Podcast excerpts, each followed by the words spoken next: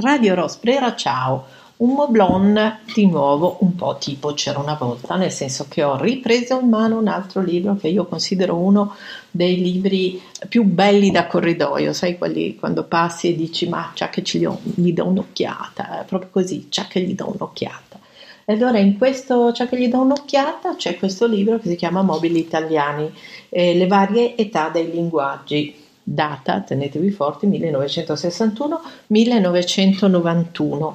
Io parto dal fondo perché se io vi dico alcuni nomi, solamente quelli che sono nell'indice, per alcuni di voi mh, mm, potrebbero suonare come assoluti sconosciuti, ma hanno fatto veramente la storia. E cominciamo con una lei che è Adelaide Acerbi. Adelaide Acerbi, poi vi racconterò chi è stato e chi, chi, che cosa ha prodotto, ma comunque vi dico un nome per aiutarvi, Driade. Poi Carla, Carlo, aspetti, eh, allora, Maglio Armellini, Maglio Armellini, anche qui vi do una mano, presidente storico del Salone del Mobile e vi racconterò anche qualcosa di lui. Enrico Arosio, Sergio Asti, designer, mh, mm, ha fatto anche delle cose che forse qualcuno si ricorderà a Verona, delle fiere controfiere con uno spirito completamente diverso da quelle che c'erano una volta. Antonia Stori De Ponti, un'altra signora del design e di nuovo collegata a Dria del marchio di cui parlavo prima. Gaulenti, Aldo e Maria Rosa Ballo,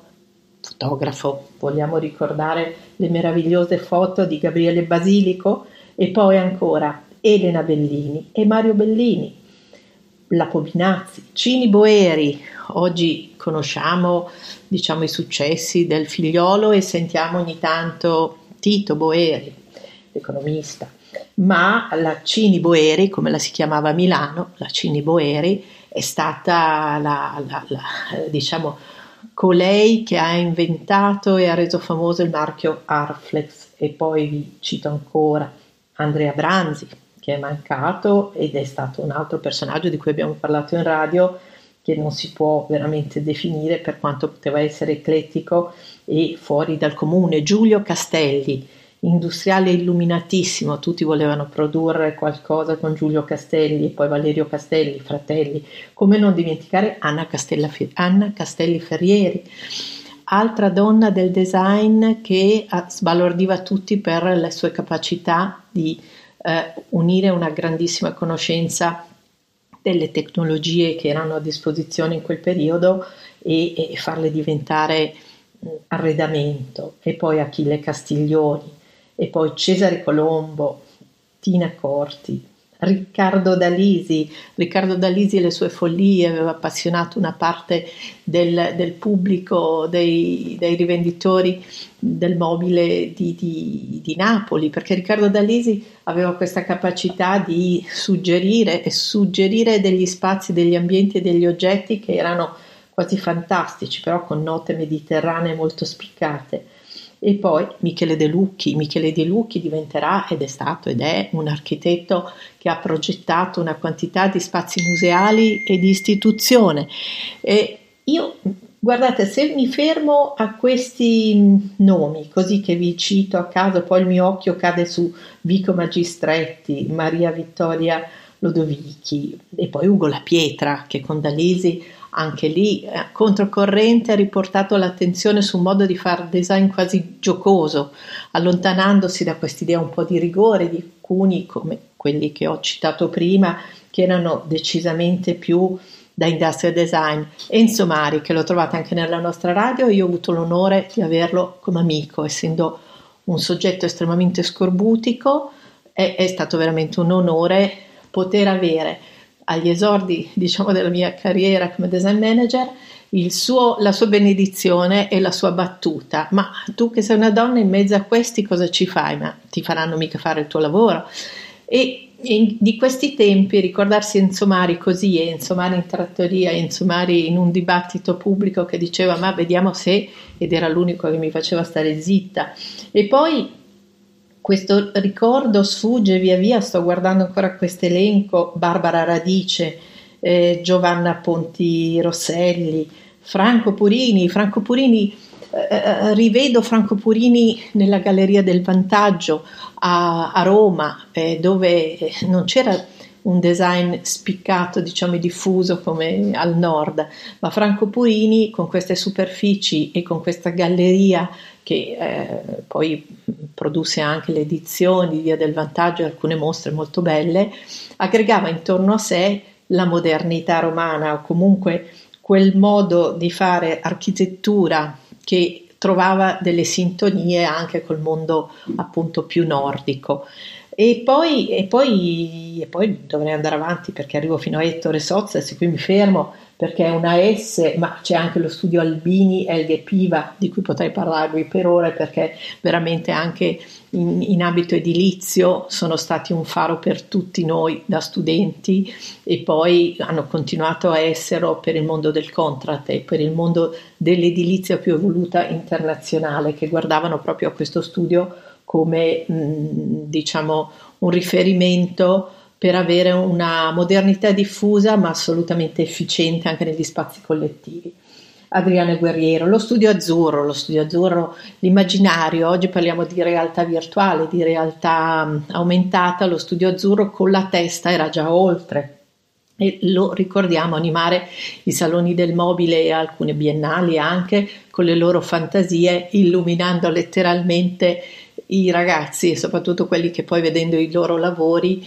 ancora di più avevano voglia di fondere tutte le arti, no? perché, perché loro avevano questa capacità di far venire voglia veramente di trattare un po' con ogni forma espressiva gli ambienti, sia quelli abitativi che quelli pubblici.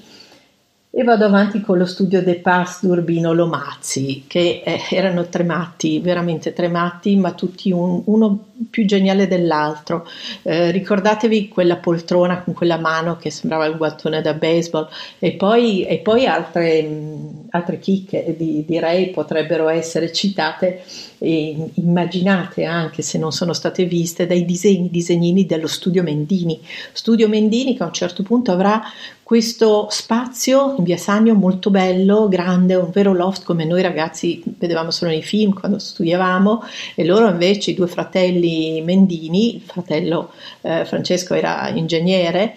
eh, animavano un, un, vero laboratorio, un gruppo di ragazzi e, e, lì incontrerò anche Rotella, il nipote di Mimo Rotella, Sergio, che era molto apprezzato da Mendini perché era un affabulatore, magari sarà anche un nostro ascoltatore, e anche un po' furbo, anche un po' scaltro, forse anticipava un certo modo di approcciarsi al cliente, al committente Mm, che poi sarà mm, decisamente stato molto utile ad altri soggetti che in questo elenco non sono nominati, ma che per esempio sono quelli che diventeranno le archistar tipo novembre. Torno a Saltabe-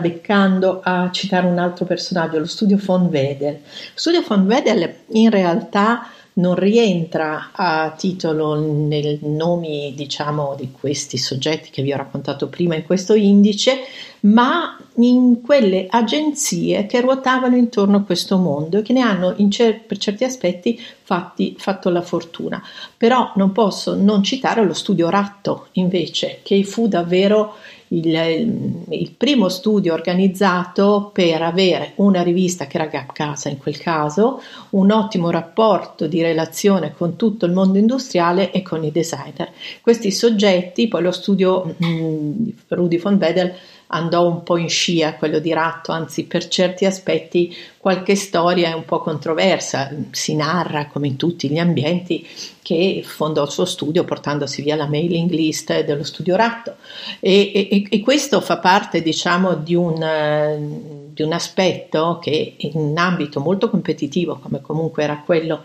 della comunicazione